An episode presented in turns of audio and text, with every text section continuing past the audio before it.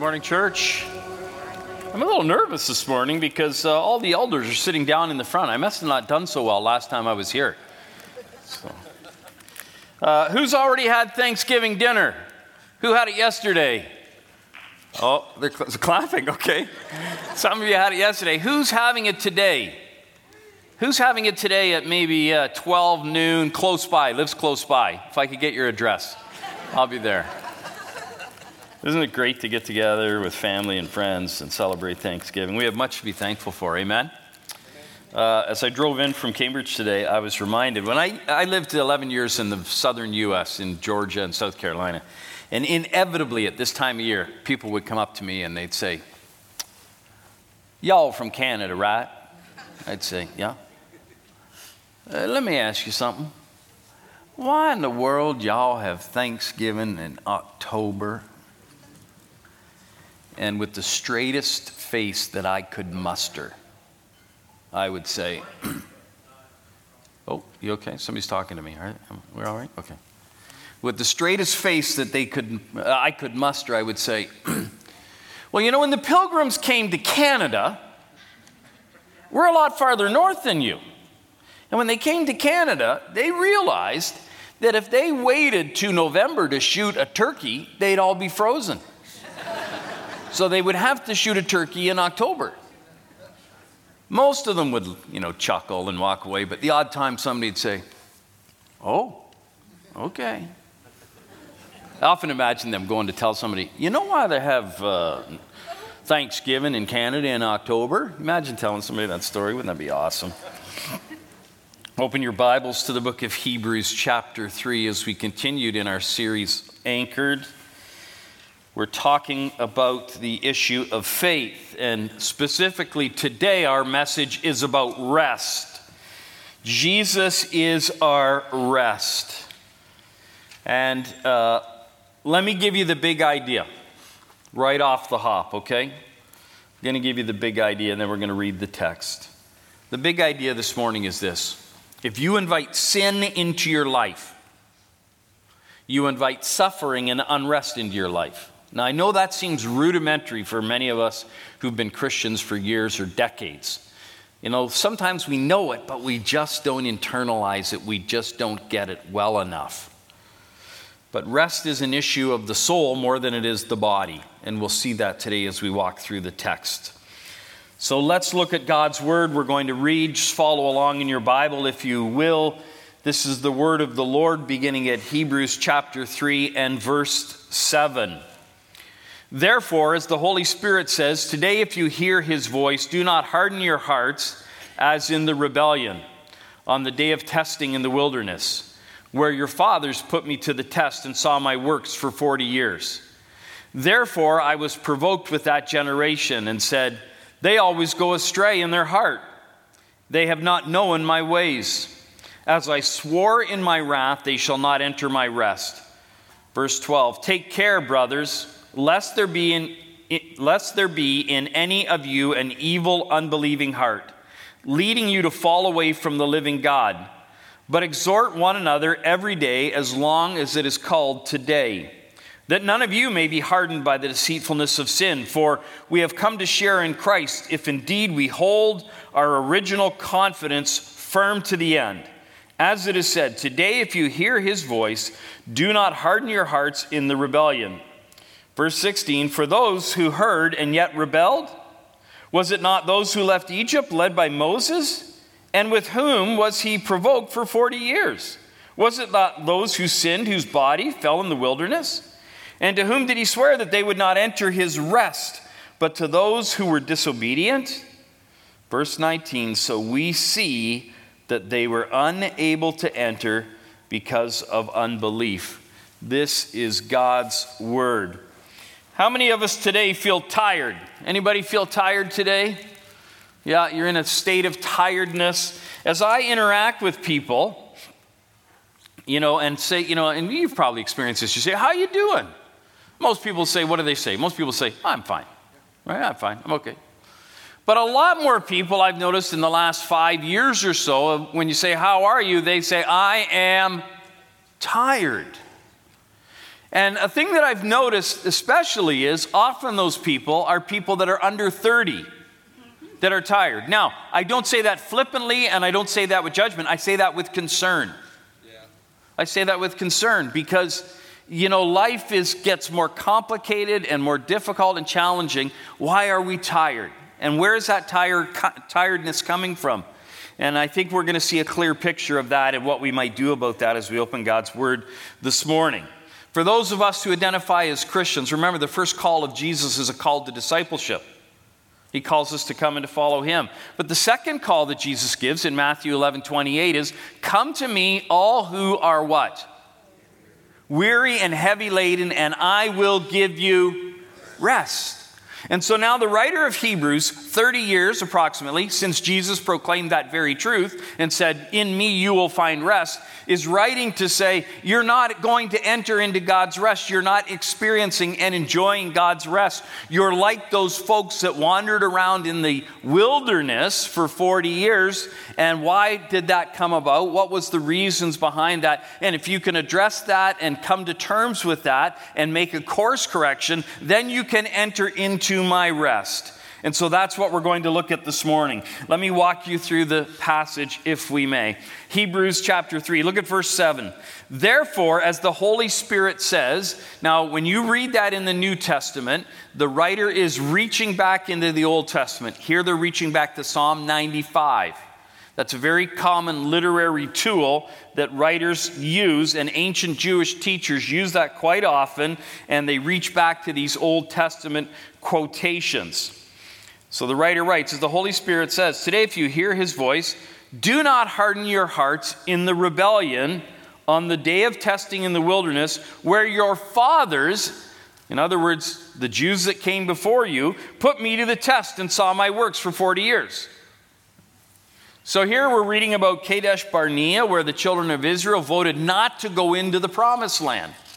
God had led them out of Israel, out of Egypt, and they got to the place of decision, and they made this decision and said, you know, yeah, I don't think we want to do it.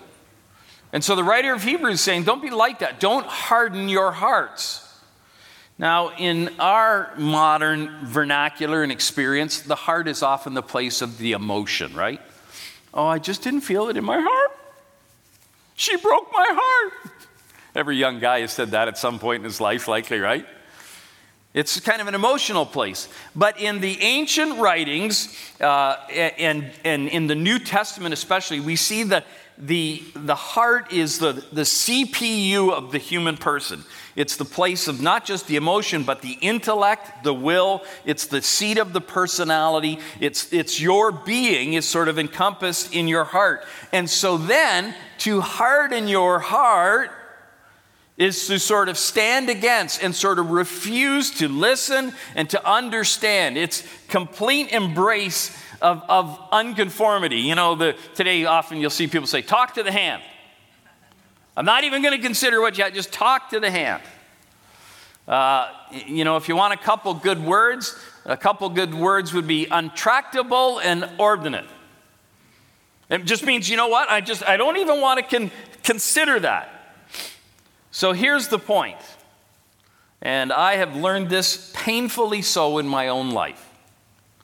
If you are not listening, then God is not leading. If you are not listening, then God is not leading, right? These folks refuse to listen to God, so then it's impossible to be led by God. And I know you think, well, of course, but the reality is so often as I have been involved in ministry for 30 years and met with people, had people come to my office as a pastor, and they were just sort of wandering and tired and discouraged and trying to figure things out, I'd say, are you listening to God? Yeah. How are you listening to God? I don't know.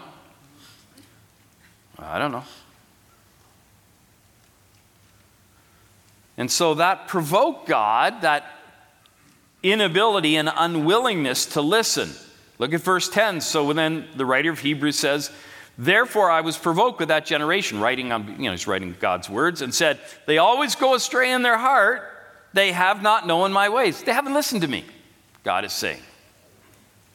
Now look down to verse 16. We just read it, but look down to it because I want you to see how infuriating that is to God, that wilderness decision to fear the occupants of the promised land and to not go in. Verse 16, for who were those who heard and yet rebelled? Right? So who was it that heard and yet rebelled against me, God is saying? Was it not all those who left Egypt led by Moses?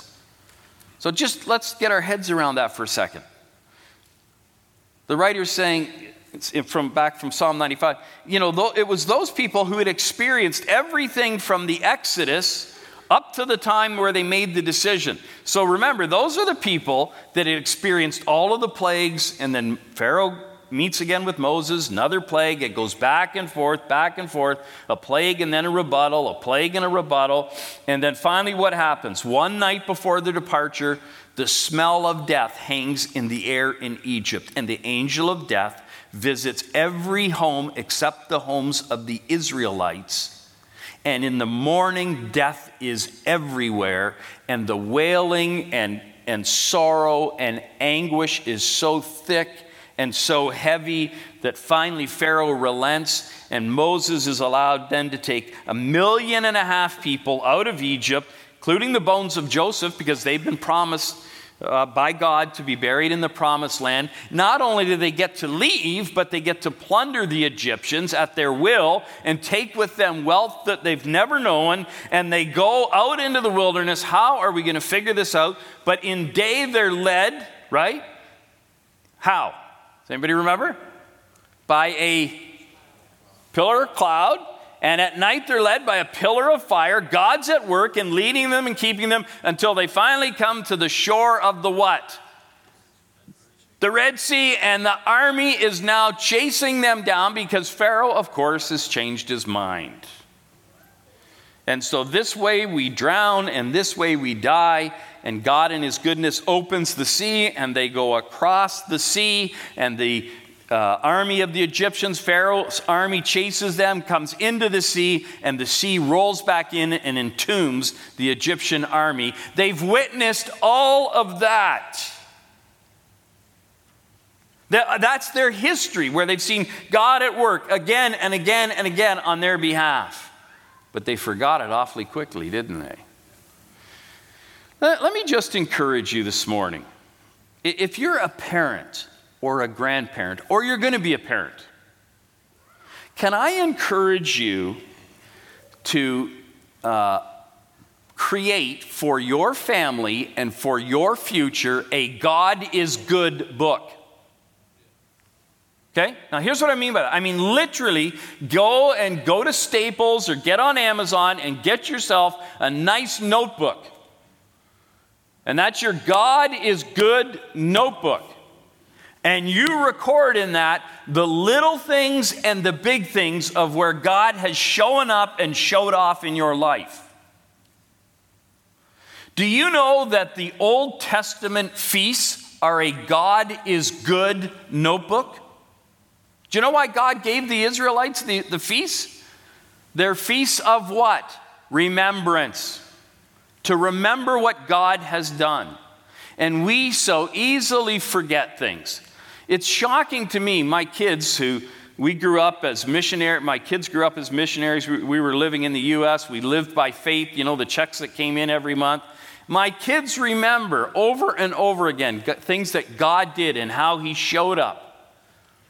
In little things and in big things. And you will forget those things. The Israelites forgot all of these things. So do that, so you don't forget. And that book will be a remembrance to your children and your grandchildren, maybe your great-grandchildren. And if you don't do that, you know what happens? Those remembrances of God's goodness go to the grave with you. And that is just so, so sad. So they didn't remember. Look down to verse 11. And as I swore, that's God saying, I'm making a rock-solid, immovable promise. As I swore in my wrath, in God's anger, they shall not enter my rest. So let's look at that wilderness scene just for a second. In fact, if you want, you can turn over to Numbers 13, where it's recorded. Numbers 13. 1.5 million people likely leave Egypt, the Israelites, and they come to the promised land, and they send a group of men to spy out the land. 600,000 of that 1.5 million people are men, but only 2 men will ultimately enter the promised land. Who are they? Somebody knows. Joshua and Caleb. The other 10 who spied out the land, this is what they said. Numbers 13:31 records it. Then the men who had gone up with him said, "We are not able to go up against the people, for they're stronger than we are." So they brought to the people of Israel a bad report of the land that they had spied out, saying, "The land through which we have gone to spy it out is a land that devours its inhabitants. And all the people that we saw in it are of great height. And there we saw the Nephilim, the sons of Anak, who come from the Nephilim, and we seemed to ourselves like grasshoppers." Down in verse 30, Caleb quieted the people before Moses and said, "Let us go up at once and occupy it, for we are well able to overcome it." Attaboy, Caleb. If you go down to chapter 14, verse 8, we hear from Joshua. "If the Lord delights in us, he will bring us into this land and he will give it to us, a land that flows with milk and honey.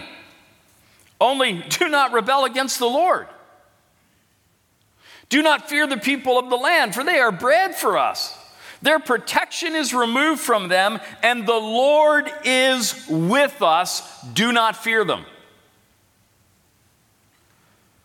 They've been on this long journey. It's been tough sledding, but they've seen God's hand at work again and again and again. But I think when they get to the promised land, some of them, they're just feeling kind of done, right? They're probably a bit discouraged, wound. They're washed up, dispirited. Ever feel like that? Ever have one of those weeks where it gets to Friday and you're driving home from work and you're saying, "I'm done"? Ever felt like that? You get home from work someday, home from school, and you say, "Man, I'm done. This is it. I don't know what to do. I'm done." And it's at those moments that the heart grows cold sometimes, and the heart grows hard. When you're done, when you're worn out and you feel a bit washed out or dispirited or discouraged or distracted, let me encourage you this. Don't look around at your scenery. Look up to your Savior. Look to the Savior. Don't look around. Look up. Let me show you what happens. They get stuck there at a place called Kadesh Barnea. We'll put a picture of it up. This little oasis. There's a modern day picture of it. It's still the desert, still a very difficult place, of course. But that's where they're stuck. And you can end up stuck there too sometimes, can't you? In your own Kadesh Barnea. You feel like the desert's all around you, because in some cases it is. Now let's read on. Look at verse number 12. "Now take care, brothers." If you're a Bible marker, circle "take care." We're going to come back to that here in just a minute. "Take care lest there be in any of you an unbelieving heart." Take care, and then he addresses who he's writing to in Hebrews. Brothers. He's writing to other brothers and sisters in Christ. And he's saying, your heart has gone cold. There's some evil, there's some unbelieving in your heart. He's not writing to people who are pagans. He's writing to the people of God. And we as the people of God, at times our heart can grow cold and evil and unbelieving, or we've got a hidden room in our heart, or we've partitioned off a piece of our heart, and it's just not in alignment with God's will and God's mind. And the sin here that the writer of Hebrews is reflecting on, that these Jewish Christians are struggling with, and that Christians struggle with today, friends, is the sin of unbelief. Did you know that unbelief is a sin? What happens in unbelief? Well, unbelief leads to contempt. You know, contempt is simply disregard of something that should be considered. So, you say, you're kind of worn out and you're worn down or whatever, and you say, I don't think God's with me. It doesn't feel like God cares for me right now. Is God concerned about the way I feel right now? I'm not going to go to church on Sunday. I'm just done. I'm just toast. I'm going to stay home. It's same old, same. I'm just going to go to church, same old, same old. There's nothing going to be new for me to hear. And that contempt begins to lead you on a road of disobedience. Unbelief, disobedience, restlessness. And if you live in this place of unaddressed unbelief, there will be no physical or emotional or spiritual rest, because life will get harder.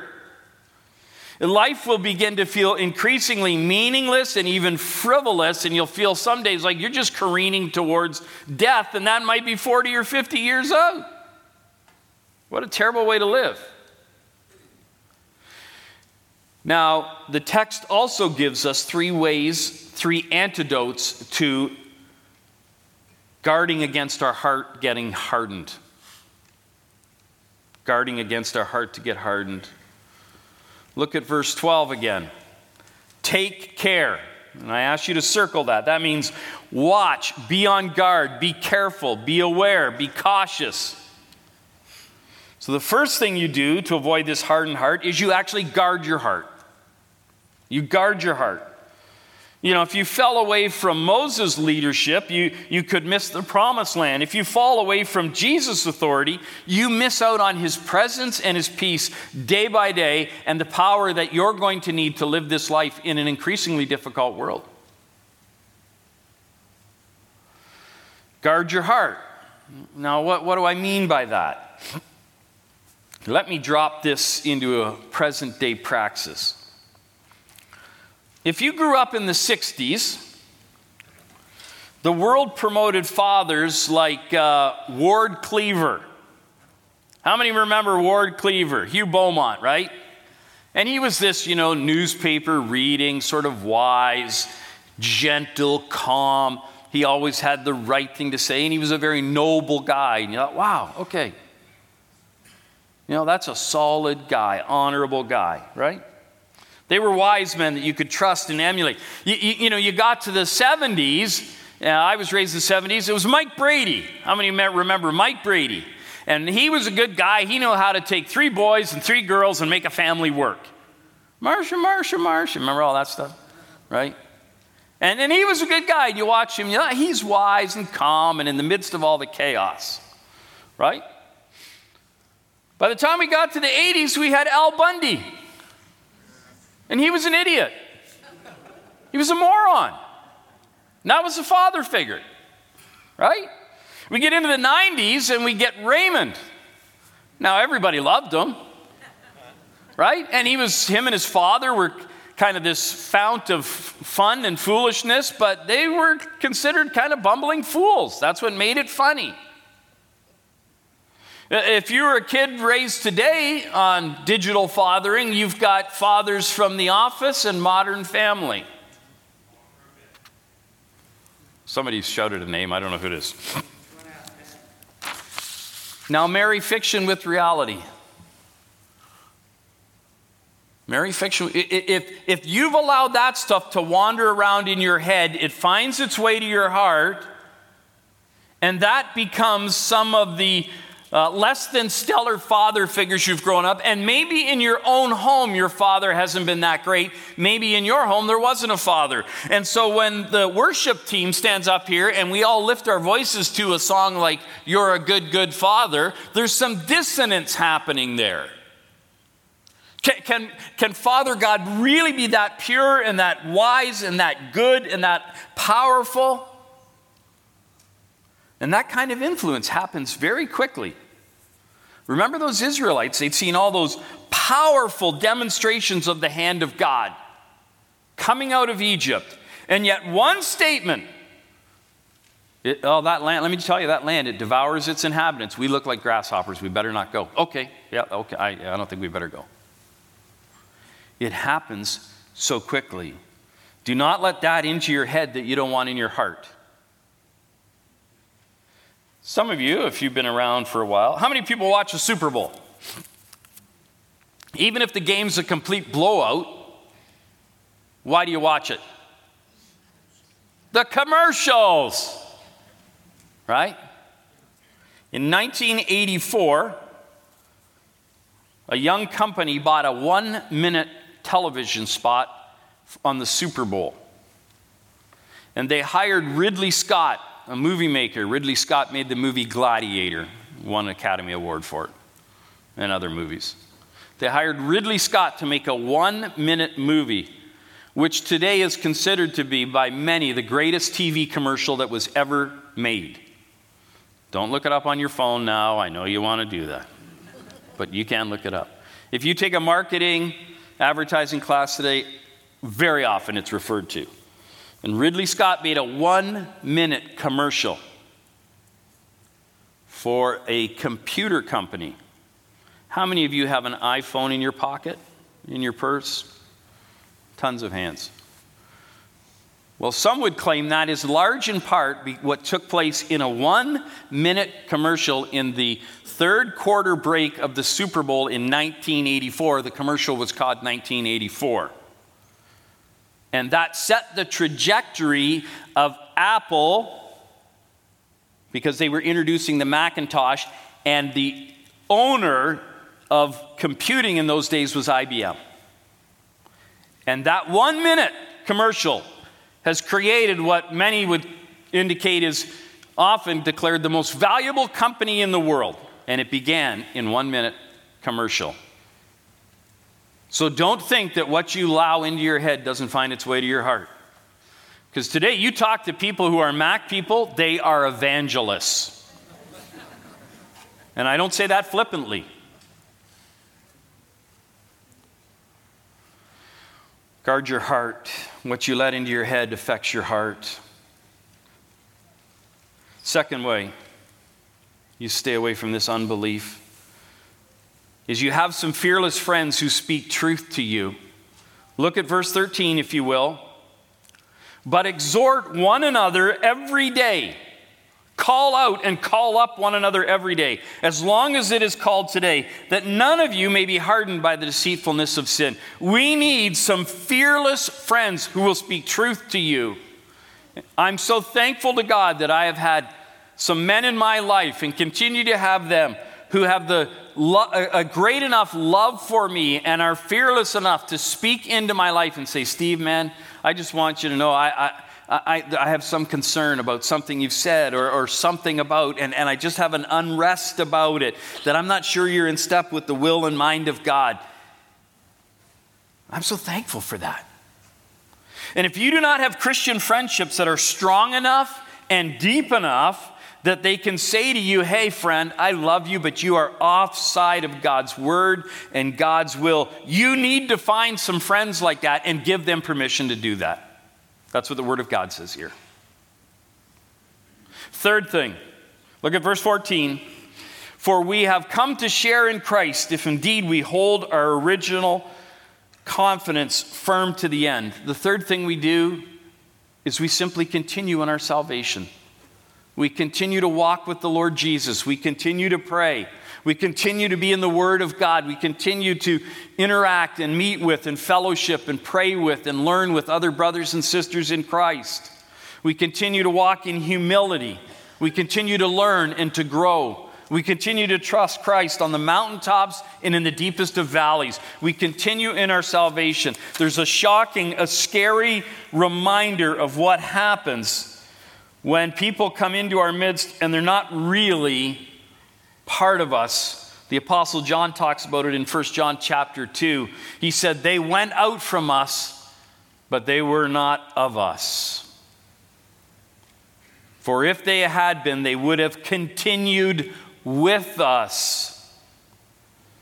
This can happen, this ebbing and flowing of our faith. In fact, if you look down to verse 15, it says, "Today, if you hear his voice, do not harden your hearts as in the rebellion." Let me quickly take you to three things, three reminders that I'd like to give you as we close this morning. Look at verse 16. For who were those who heard and yet rebelled? Was it not all of those who left Egypt led by Moses? First thing I want you to remember this morning is this, as we close. It's not how you start the Christian faith, it's how you finish. It's not how you start, it's how you finish. When I was in seminary, I was kind of the fat old man in seminary. I was like 40 when I went to seminary, and all the guys, all the young men and women were sort of 22, 24 in seminary. So I was the old guy. And it just so happened that in one of my courses in seminary, another old guy who was in his early 40s sat down next to me, and like me, he was a guy that had been in the business world and had left the business world and went into ministry, which I had done, and so we ended up hitting it off, and his name was Jim, and Jim and I, we became really fast friends, and I just really liked him, and I thought Jim is an outstanding guy, and he was from a church in Florida, a big church, and I just really gained to appreciate Jim, and we would have lunch together in the cafeteria at the seminary, and we would interact, and I just really began to love the guy, and just really connected. So took many classes together. When I was done seminary, he went back to Florida. I kind of lost touch with him, but I often thought, I wonder how Jim's doing. So I tracked him down, and I found an article with his name in it. And I looked it up, and the article was, "Executive Pastor of Megachurch Caught Stealing." My friend Jim was taking small amounts of money out of the offering at his mega church in Florida. I was crushed. I was like, wow.